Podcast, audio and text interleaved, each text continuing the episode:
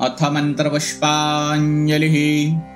ॐ यदनेन यज्ञमयजन्त देवास्तानि धर्माणि प्रथमान्यासन्न ते हनाकम् महिमानः। सचन्त यत्र पूर्वे साध्याः सन्ति देवाः। ॐ राजाधिराजाय प्रसय्य साहिने नमो वयं वैश्रवणाय कुर्महे। समय कामां कामकामाय मह्यम् कामेश्वरो वैश्रवणो ददातु। कुबेराय वैश्रवणाय महाराजाय नमः।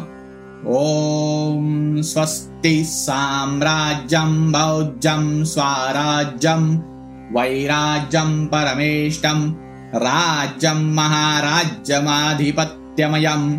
समन्तपर्याये स्यात् सार्वभौमत् सार्वायुष आन्तादापरार्धात् पृथिव्यै समुद्रपर्यन्ताया एकराळिति तदप्येषः श्लोकोऽभिगीयतो मरुतः परिवेष्टारो।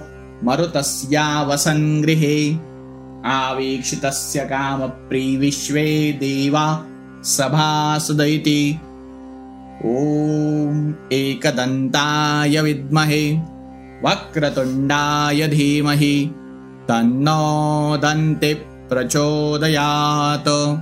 इति मन्त्रपुष्पाञ्जलिं समर्पयामि